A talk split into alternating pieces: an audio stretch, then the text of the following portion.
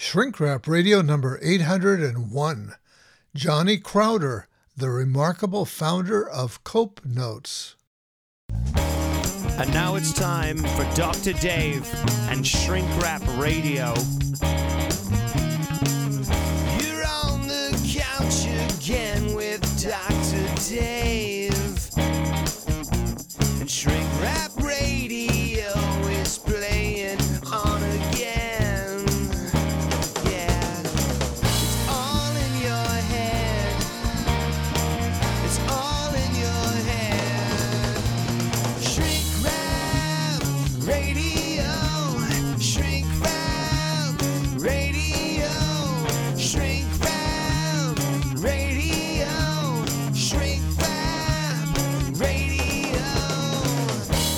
Shrink Rap Radio.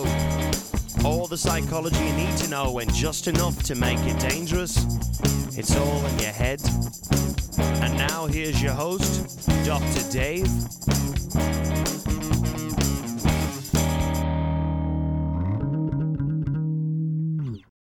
My guest today is Johnny Crowder, the remarkable founder of Cope Notes.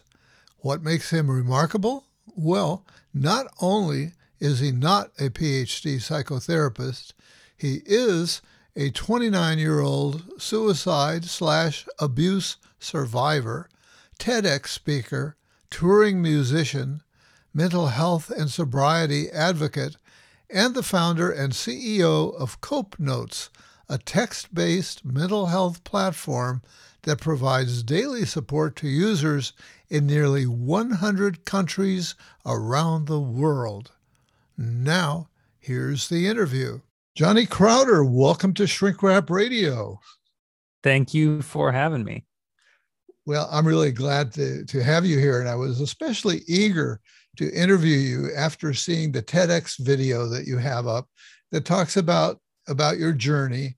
And, um, and it's a re- remarkable life journey, which at this point finds you as founder and CEO of Cope Notes, a text based mental health program or platform that provi- provides daily support to users in nearly 100 countries around the world. And the remarkable, the, the reason I call it remarkable is that the story of your earlier life, no one could have predicted this outcome. So please take us through the stepping stones of your journey, if you will. Uh, start at the beginning. Uh, where were you born, etc. Yeah, my um one of my employees says something that I think is hilarious. She says I was born at a very young age. yeah. So I will say that I was born at a very young age um in Tampa, Florida and I think you're right like growing up in the house that I grew up in, I didn't even have hope in helping myself form Well- healthier mental and emotional habits and behaviors. Like I kind of, you know, I grew up with a bunch of different mental health diagnoses and in an abusive environment, you you have this kind of learned helplessness. Like this is the way I'll always be. Yeah. So uh, back it up just a little bit. What can you tell us about your parents to better understand the home environment that you grew up in? Well, both of my parents are alive and I am working on restoring relationships with them. So I always do my very best to to speak as well of them as possible. I think that um, there was a lot of pressure in the home that was exacerbated by drug and alcohol use. And I think that made it especially difficult to um, have conversations that are challenging. And we also saw um, anger being dealt with in a very specific manner that we all took on as kids. We figured, you know, if that's how you're supposed to express yourself when you're upset, then we might as well carry out those same behaviors. You say when we were kids, did you have uh, brothers and sisters? I do. I have some siblings. Yeah. And where are you in the order? In the birth? I am uh I have chronic middle child syndrome. okay. So I'm What right in the middle. Yeah. What is the middle child syndrome? Is that uh, uh, wanting to be seen and heard? I mean, maybe you could argue that, you know, the only reason that I'm doing public advocacy and and running a company and singing and you know speaking and doing all the things that i enjoy doing there's probably some like deep subconscious root of not feeling seen and heard and understood as a youth i could totally see some validity in that theory yeah yeah and um, you know in the uh, narrative in your youtube you mentioned that there were uh, that there was physical abuse sexual abuse. I know you don't want to badmouth your parents because you're trying to establish, uh, uh, reestablish a solid footing with them. But we can just put that out there, and uh, and and you refer to emotional abuse. And I think you said you were bullied at school. Oh yeah, there was. It wasn't just abuse in the household. I I was definitely like that classic uh, like the bullyable kid. Like I wore glasses and I loved reading and drawing and playing guitar and and writing poetry. And so I I kind of was that like quintessential kid to get picked on in uh, pretty much all the way through high school. Wow, that's so remarkable given where you are now, and uh, uh, really is is is hard to believe. But I believe you when you say it were, were you kind of a nerd? Is that how they saw you? Oh, 100%. I loved science fiction. I, I had a really bad acne. You know, I was like, oh. I was the kid who would rather um, draw or paint or use pastels. I was always very artistic. Um, I wore, I still, I'm wearing women's jeans right now. So I always, you know, dressed a little differently and behaved a little differently, spoke a little differently. And I think as my mental illnesses started becoming more invasive in my everyday life, like interrupting my speech and my ability to to relate to people in middle and high school, I think that only just drew more attention to me. Oh yeah, in, in the wrong way, not in a way that I wanted. Yeah, right. Uh, but what I'm getting is that you were sensitive, artistic kid who, uh, you know, those kinds of kids still exist. They still get bullied, unfortunately. Mm-hmm. And it's like in the world of the world of kids can be very cruel, and um, and often you know in in adulthood things can turn around, but you really had a lot of challenges even as you. Uh, as you were moving ahead towards adulthood, uh, you refer to eating disorders. Was that just as a child, or did you have that as you moved into adulthood as well? No, even I mean, even now, I I put a lot of effort into making sure that I'm eating enough food.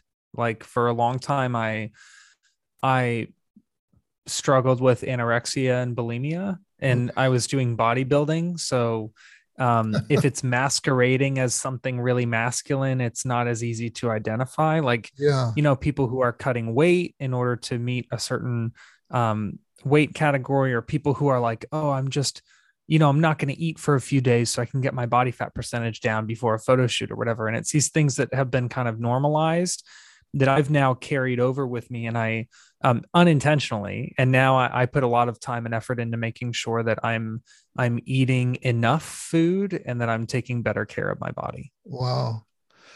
And then in, in terms of emotional problems and uh, and various disorders, you uh, you reference hallucinations at some point and uh, suicide attempts. Uh, you want to expand on those at all? Yeah, I I had all sorts of different hallucinations, primarily visual and auditory. So I would hear things and people that were not there, and I would um, see things and people that were not there.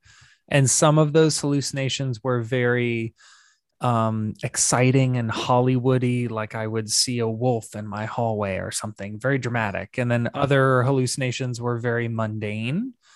Um, like for a long time, I hallucinated that I had a printer, and I actually did not. So uh, there's a lot of like very, very boring, long-standing hallucinations. Wait, you had what a print a printer?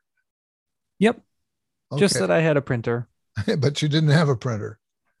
Correct. Yeah. So no, I, I think that's a I purposely bring that up because a lot of people when they think of schizophrenia, they have like a very um, dramatic image of what they think it looks right. like. But my experience with schizophrenia was varied. Like some hallucinations were very dramatic and some were pretty mundane. Around what age were you when those began? Probably middle school was when they first started. Uh, High school was when I started really struggling with them. And then college is when they became debilitating. Oh, wow. And uh, was, I know for a lot of people, there are tormenting voices uh, saying that, you know, how awful you are, uh, how worthless you are, and so on. Did you have those kinds of voices as well? Yes, I experienced that. Um, but at the same time, like inside of the same day, I would also experience um, delusions of grandeur and feeling that, you know, I was the only person. For example, um, for many years, I thought that um, if I stepped on cracks, they would there were small blades in those cracks like in the sidewalk let's say that would hurt right. my feet. But i also thought that i was the only person in the world who could see them and feel them and knew that they were there. So there was this idea that i was so clued in. I knew so much more about the world than these other people. So i would sometimes feel that i was worthless and um, you know not good enough. And other times i would feel that i had this like secret knowledge that so many other people didn't have. It yeah. was it was a very confusing time for me. Yeah. And you say you had multiple diagnoses. You were also diagnosed as uh, as bipolar, which some of what you're describing now would seem to fit, and ADHD. So uh, so you you had a real a real mix, and you did you did get a variety of psychotherapies, I guess, dealing with what probably both medications and psychotherapy. So, talk to us a bit about your experience with those. Yeah, when I first started, when I first actually went to see a doctor, I was not convinced that it would help me. Yeah. So I thought, you know, I'm too broken and I'm I'm too uniquely broken for whatever you know pre-packaged therapy option you have to really help me and i was just as skeptical of medicine and it took me you know I, I bounced around between a few doctors before i found one that i really trusted and i was in treatment for months before i actually started participating because for the first however many months I would sit there with a bad attitude, arms crossed, like you can't help me. Uh-huh. And it uh-huh. took a long time for me to actually start being a willful participant and cooperating with my doctor, which is when I really started seeing some progress in treatment. Wow, wonderful uh, that, that there was that turnaround. What what do you think triggered that ability to participate when you were so uh, skeptical and negative? What turned that around? I think it was a matter of health education. Like I was in high school at the time and I was taking psychology courses. So I, I chose that as my elective. And I was learning about um, abnormal psychology, like all of the different things I was experiencing. And there was something about being in a classroom and reading in a textbook. Like, keep in mind, when my doctors were diagnosing me, I thought they were insulting me. I'm like, bipolar? How dare you? Yeah. Like that, I, I felt so offended. But then if I'm sitting in a classroom taking a psychology course and I'm reading in a textbook describing what hallucinations are like and describing um, symptoms and behaviors associated with bipolar one, it felt so much more objective. Mm-hmm. And I realized, oh man, like if if therapy and medication are helping these people who have similar life experiences, then they really could help me too. Wow, wow! So it's interesting that seeing it out there in an objective way, that you could then admit the truth of what was going on and that it wasn't necessarily the the horrible thing that uh, you know that it might have been made out to be. Um, now you're also a musician. I see a, an electric guitar hanging on your wall back there, and yeah. uh, and so t- when did you make your entry into the world of music? Because I know I know you've uh, you've been a real uh, heavy metal, hard banging rocker, right? And you've got tattoos on your arms, sleeves, right? So mm-hmm. talk to us about about your musical career.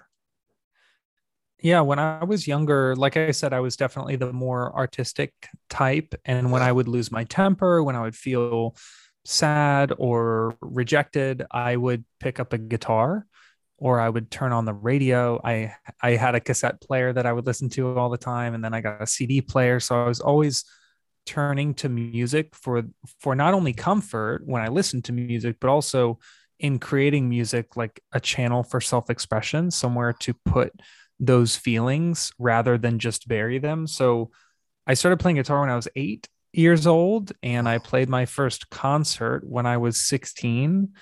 And so I'm 29, about to turn 30 now. So it's been it's been well over a decade of performing live. And um, when I was 16 years old, when I played my first show, I was terrified. I couldn't look at the audience. I stared straight down at the stage the entire time and paced back and forth Yeah. but now when i perform i feel so alive and connected and engaged so i didn't think i would have a music career but i always hoped that i would and and i think probably around the end of my first year in college was when we started touring full time and my band actually got signed and it became like my job job and we were on tour 6 8 months a year Wow.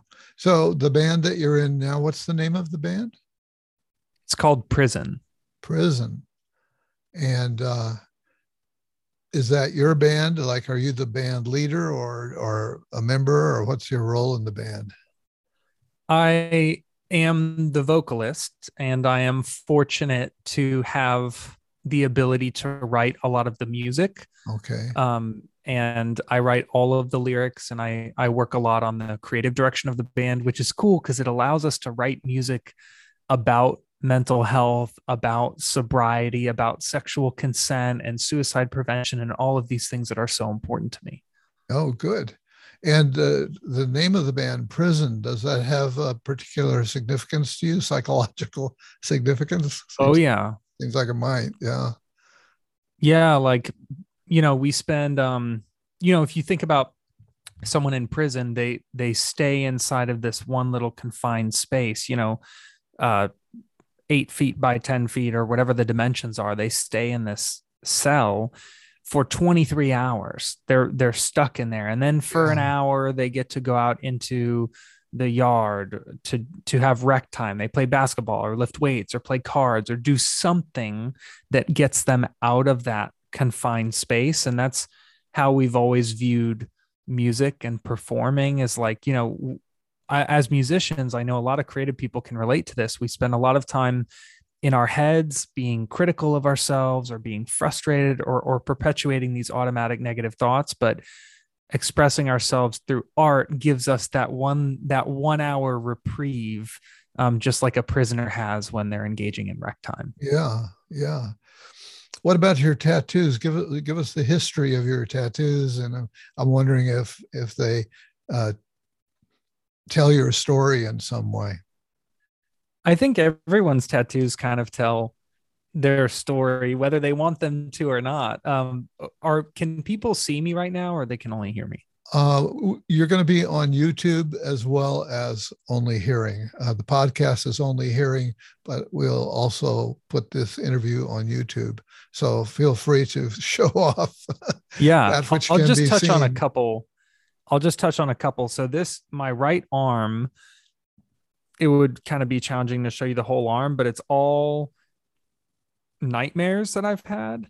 Ah, And when I learned about exposure therapy, I thought, well, why don't I get the things that I'm afraid of tattooed on my arms so that I see them every day? uh-huh. And then over time, through exposure, I won't be quite as afraid of them. So every time I would have not just one nightmare, but I used to have recurring night terrors and I would have sleep paralysis for many years. And I, you know, after I would experience the same nightmare maybe 30, 60, 180 nights in a row, I would get that tattooed on me as part of this sleeve. And then I would look at it every day Yeah. and over time, it really did help desensitize me to those Wow. images so that when I did face them in my sleep, I thought, Psh, you don't scare me. I know you're just a dream. I see you on my arm every day, you know? that's the most amazing uh, story of uh, desensitization that I've ever heard.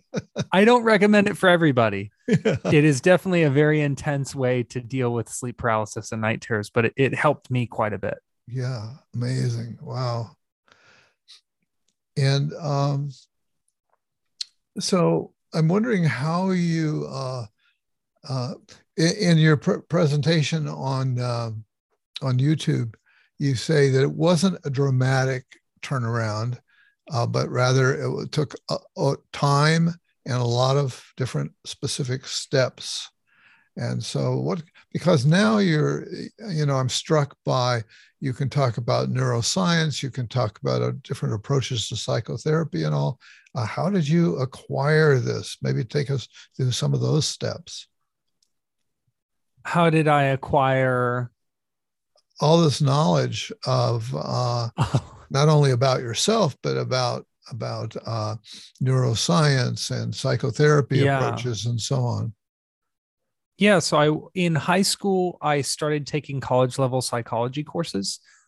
And then when i went to college i actually pursued a degree in psychology and i was i had a focus on abnormal psychology and neuroscience and I was extremely fascinated by it because I had a personal stake in it, right? Like sure. I didn't want to go to school to learn about statistics. No, I want to go to school to learn about what the heck is happening inside of my brain. Yeah. And then after school, I started working in um, peer support and public advocacy, serving on nonprofit boards, and I got really involved in um, volunteer work in the mental health space. I was in treatment, of course, through all of this. And even now, I'm still in therapy. Okay. Um, so my whole, I mean, the last 15 years of my life basically have been dedicated to to gaining a better understanding of the brain. Like literally earlier this morning, I was doing dishes and listening to a TED talk about how the brain rationalizes failure like every day i'm i'm reading and listening to lectures and learning and it's I'm fortunate that it's part of my job, part of yeah. running a mental health resource. But even if it wasn't, I would still be learning those things because it's so important to me. Yeah. Well, the other thing that that interests me too around that is having seen your TED presentation. Um, it, it's so polished. I mean, how did you learn to be such a good speaker? Honestly, um, it's funny if you knew me when I was younger, I actually had a fair amount of difficulty speaking and forming coherent sentences. Um, I know that not everybody who lives with schizophrenia faces that. Not everybody who lives with OCD faces that, but my diagnoses were particularly disruptive when it came to verbal speech, which is why I preferred to write. Um, and something that really helped me aside from like of course including therapy and medication was also i took improv classes okay. and uh, like improv comedy and it kind of forced me to try to speak yeah. through some of these challenges that i had. And that plus performing in a band and being a vocalist i just had reps. Like every single night i was either on a stage speaking i was on a stage uh, performing vocals or I was on a stage performing comedy. And not only that, but I also did peer support and was teaching comedy. So I kind of like forced myself to get better at interpersonal communication. Yeah, well, you know, I've watched, I've watched a lot of TED presentations, and I'm always really impressed by how polished they are, and uh, and yours is right up there with the best of them. Uh, I really appreciate that. It takes yeah. an incredible amount of work. Yeah, I would think so. I would think so. Um, and what a great uh, role model you are for uh, other people who are out there suffering and and an example of hey you can get through this and uh, and also your willingness to talk about it and your willingness to to keep working, keep working on your growth, keep working on your intellectual understanding. Uh, all of that is is so impressive. Now I have to ask you, how did you learn to run a business? Because uh, you're running a business.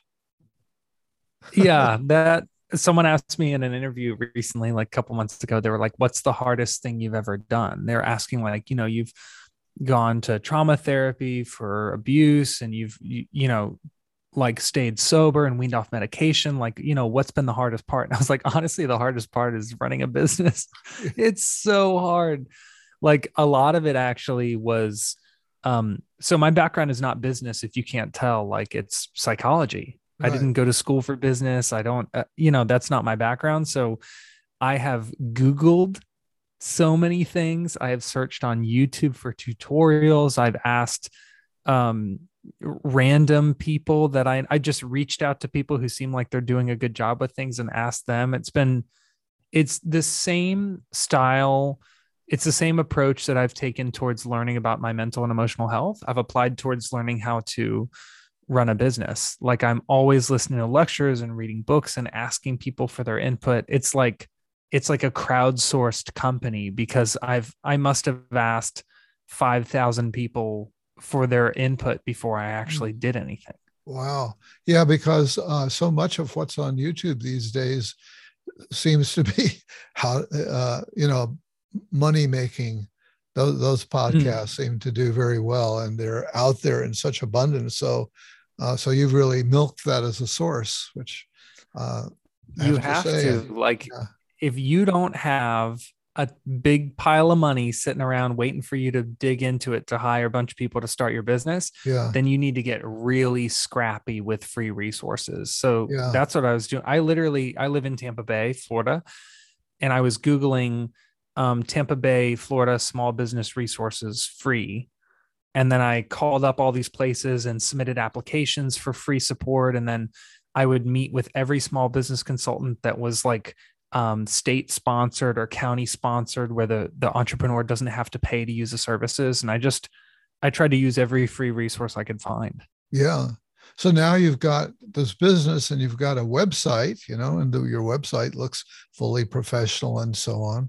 So i i have the impression maybe that it's it's grown to the place where you're starting to be able to hire people yeah. So, but, and thank you for the kind words on the website. Believe it or not, I built the website and that's not my background either. So yeah, that's another right. thing I YouTubed and Googled. Sure. Um, but yeah, we, we hired our first employee in 2019, I want to say. And um, we've been able to make some more hires since then. We're, we're still hiring more people right now. So it's been, um, it feels very slow and gradual. But if you zoom out, I think we're much further at the four year mark than any of us anticipated we would be. Yeah, that's wonderful. Now, in terms of the personal growth, I have the impression that you're married. Is that right? And maybe have... I am not. Oh, you're no. not married. No, okay. I've been single for a long time, and I I actually was just in my first relationship post trauma therapy um, just recently, like late last year, early this year. So that was like a big victory to be yeah. able to date again after going through that. Yeah, good, good. Okay. Um, so now we come to this wonderful development of your business, which uh, I love the story that you tell that, um, you know, initially you would try uh, putting up post it notes for yourself uh, inspirational post-it notes. Uh, tell us about that and and what your insight from that experience was. Yeah, so I was learning about the subconscious mind and how things make an imprint on it, even if we're not consciously choosing for that thing to make an imprint on it. Kind of like, you know, put good in, get good out, right? Like if you're reading um, things that are healthy, then that should make an impact on the way you think over time. So I was like, okay, why don't I? I actually made sticky notes of, um, you know, I, I it's hard for me to like the cheesy, um, like platitudes, like oh, just shrug it off or uh-huh. something. I'm like, no, I need something like a little more tangible. So I made these sticky notes that um, helped me challenge negative thoughts that I would have regularly. And I would stick them all around my house. And the goal was to surround myself with the type of content that would influence the way I thought. Sure, but sure. the challenge I was running into was, you know, after a couple of days of those sticky notes being there, my brain would just completely tune them out and they like blend it in. Yeah, habituation. You talk about that. And mm-hmm. uh, and I totally understand that as somebody who's put up my own sticky notes over the years. Yeah. You know? Enthusiasm, uh, things like that, to make myself try to be more expressive. So you you you ran into you discovered habituation for yourself and that there was a, after a bit this really wasn't working for you so tell us about the next step that you went to yeah I, I well i was trying to surprise myself which is you know it's hard to tickle yourself it's, it's hard, hard, to surprise, surprise yourself yeah right so I um I was originally setting alarms on my phone with different messages on them, but then I knew that the alarms were coming because I set them. Right. So even if I tried to make them random times, my brain would still be like, "Oh yeah, don't forget you have that alarm coming up." So um I wanted to figure out how I could surprise or whether or not surprising somebody would actually make a difference. So I wrote out some messages and texted them to friends unsolicited. They they didn't know I was going to do oh, it or what it was about. I just started texts from you, right?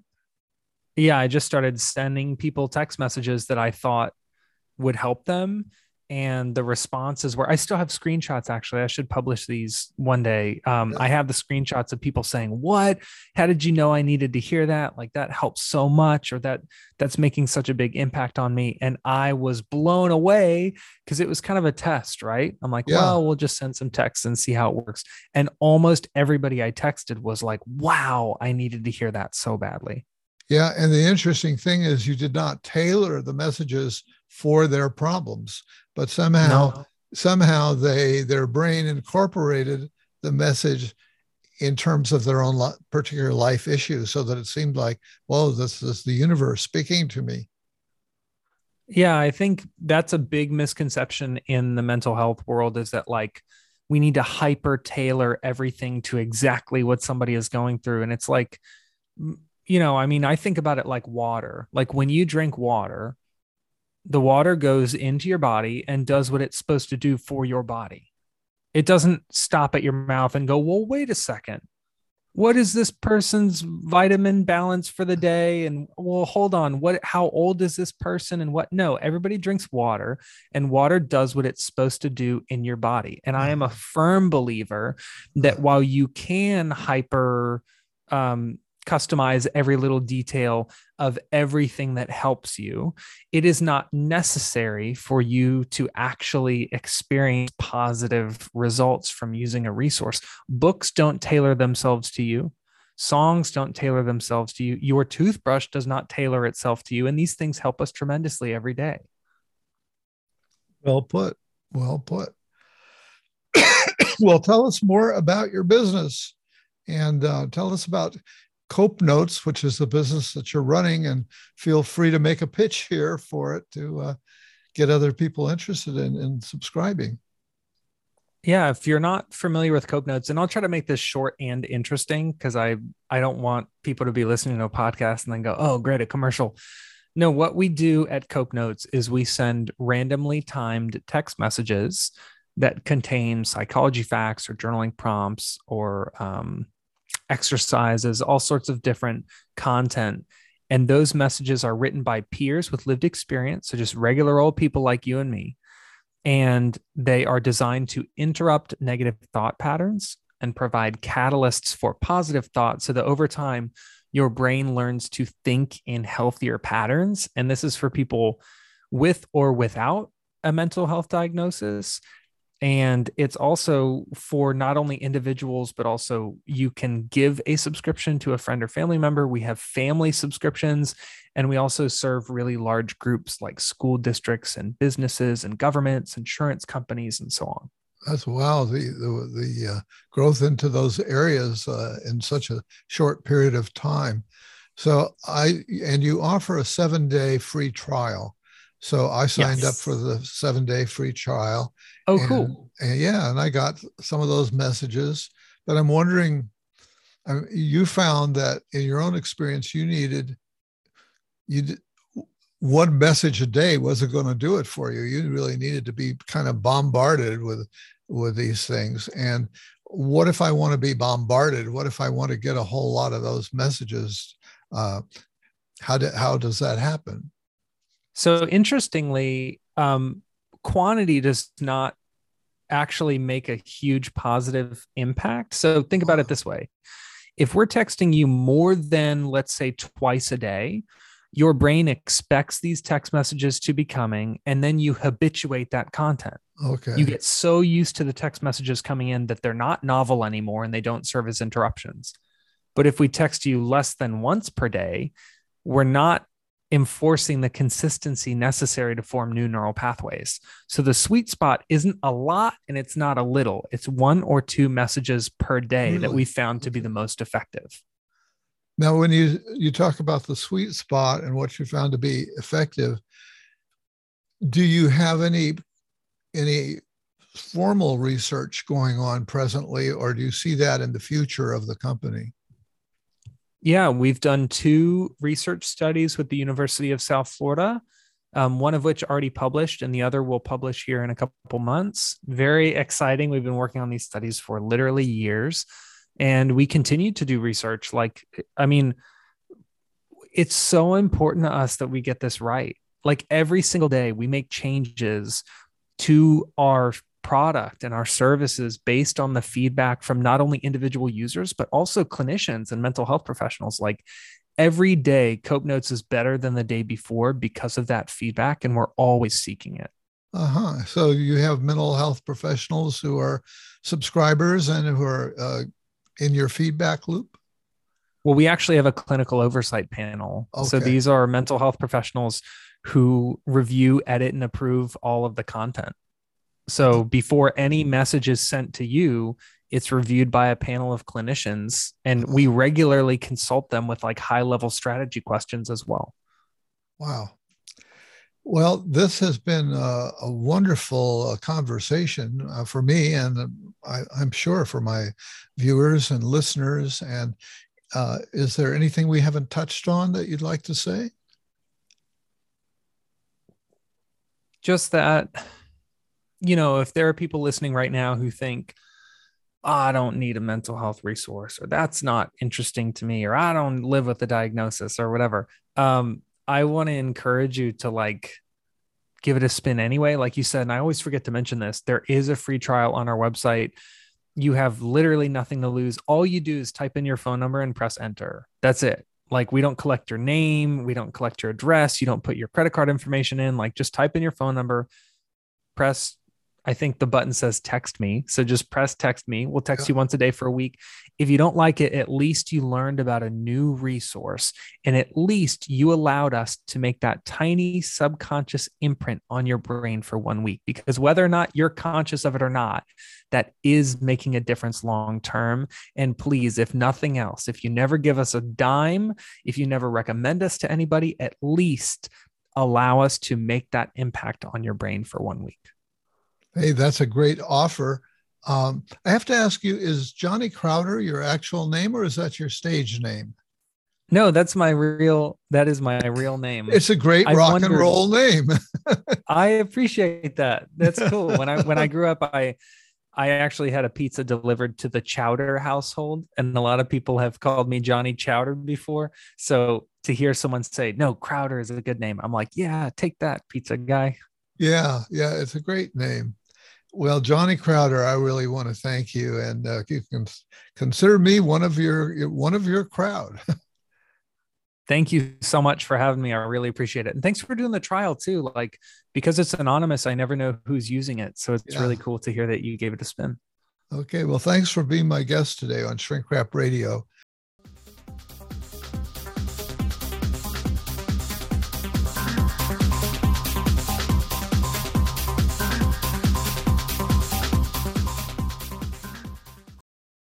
My interview with Johnny Crowder, the 30 year old founder and CEO of Cope Notes, might be the most remarkable one yet. Remarkable because his journey through mental illness and treatment to running a mental health business is mind blowingly unique and special. It's really an example of incredible resilience and capability coexisting side by side with serious mental disability. His growing up years included PTSD inducing physical, emotional, and sexual abuse. I didn't push him to recount the specific details of these events, especially since he shared that he is working to get on better terms with his parents. It's easy enough to fill in the blanks. He was a slight, frail boy who found solace in his fantasies, music, and art. In addition, he came across odd to other kids in school, and so he was bullied all the way through school. Along the way, he was diagnosed as schizophrenic, manic depressive, and suffering from ADHD. As he spoke to us about his symptoms, it became clear that the jumble of diagnoses were probably accurate. He candidly discussed with us examples of visual and auditory hallucinations, delusions of grandeur, depressive bouts, and suicide attempts. He described feeling paradoxically worthless and uniquely special at the same time. Not surprisingly, he ended up in therapist offices and on a variety of prescribed medications. His initial impressions of therapy were that it was a big waste of time. He began taking psychology courses in high school and reading extensively in psychology to try to understand what was wrong with him. Interestingly, a major turning point for him happened in a course on abnormal psychology. He saw that many of his symptoms were there in black and white. He realized he wasn't being misjudged by therapists and that they were earnestly trying to help him. This intellectual insight, reframing, helped him to stop resisting therapy and really dig into the emotional work. I guess we are all walking bundles of contradictions. In Johnny Crowder's life, these paradoxical opposites are more dramatic and visible. Early in his school days, Johnny took up the electric guitar and formed a series of bands. He also took improv workshops and had the nerve to perform stand up comedy. These helped him to develop confidence as a public speaker. His current band is called Prison, which clearly has emotional meaning for him, as do the tattoos on his arms which also identify him as a serious rocker. The internet has been his graduate school, diving deeply into various psychological theories, therapeutic approaches, and online information about how to run a business. He has a seemingly insatiable hunger to grow and to learn. I am so impressed by this young man, his courage, his drive toward healing, transparency, and business success. I'm also impressed by his desire to help others achieve mental health and his ingenious insights, which have led to his business Cope Notes. His challenges continue, and his story has more chapters to come. I think you'll want to see his TEDx talk on YouTube, which is titled How to Grow as a Person. It has over a million views, and like Johnny and his company, is still growing. Hi, this is Kathy O'Cana calling. I am calling to express my gratitude for all of the effort that you have put into providing weekly thought provoking podcasts.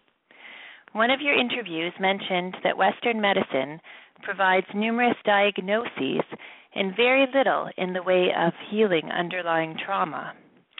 I am hoping that we are entering into an age where people refuse to treat their symptoms by pharmacological means, whether medically or self prescribed. Knowing that there is no one approach to healing that will be effective for everyone, I encourage people to listen to your podcasts to help them discover approaches which resonate with them so they can begin their own journey towards healing. While on the couch with Dr. Dave, I have found myself paying greater attention to my dreams, practicing yoga more frequently, shifting my priorities to allow myself time to care for myself, increasing my attempts to remain in the present, renewing my interest in fairy tales, mythology, and the tarot, and mustering the courage to work on my marriage in a more constructive way. I believe that it is easier to stay angry and blame others than to acknowledge our own roles in relationships and take responsibility for our own hurtful words and actions, which may be sabotaging our ability to connect and forgive others. I have recently begun somatic experiencing therapy to assist my body in letting go of the trauma that it holds.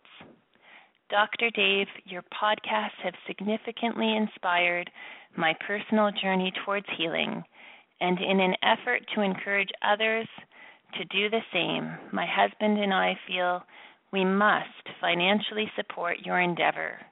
Dr. Dave, as you have been called to provide people with windows into a wide variety of approaches to healing, I believe that those of us who are listening are being called to donate what we can to further the healing of others. Thank you. Thank you, Kathy Okana, for your longtime support and encouragement for others to follow your example. And of course, thank you to all you other monthly supporters. Your regular donations mean so, so, so, so much to me. By the way, I'm happy to let you all know that Shrink Rap Radio is now available on Spotify.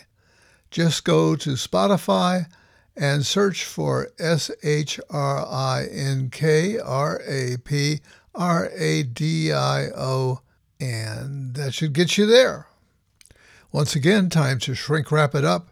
Thanks to today's remarkable guest, Johnny Crowder, founder and CEO of the text based mental health tool Cope Notes. I'm especially grateful for Johnny's courage in sharing so openly about his own mental health challenges along the way. Next week, I'll be speaking again to noted author and consultant Jonathan Shedler, PhD, on the seven principles of psychoanalytic psychotherapy. So, with that, this is Dr. Dave reminding you to be kind to yourself, others, and the earth.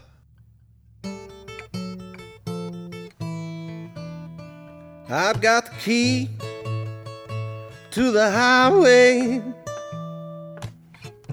feet up and ready to go. Oh, I'm listening to Dr. Dave, that old shrink rap radio.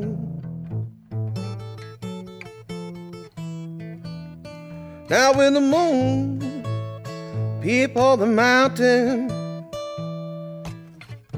I'll be on my way, listening to that quiet little voice. I walk along life's old highway. Now I've got the key to the highway. Got myself feet up and I've got to grow. Oh, taken to the air now. Walking's most too slow. So come with me. Now, people, let's go explore the great unknown. We got the key to that inner highway. That's where we're meant to roam. So open up your hearts now, people. It's the only way to grow. Love is the key to that highway. You heard it on Shrink Rap Radio.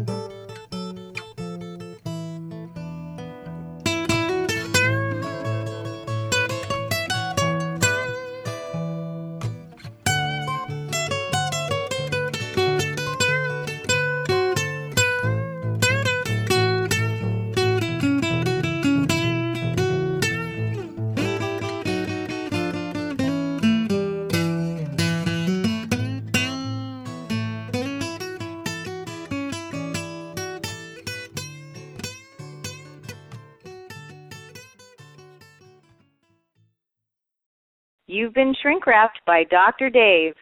all the psychology you need to know, and just enough to make you dangerous.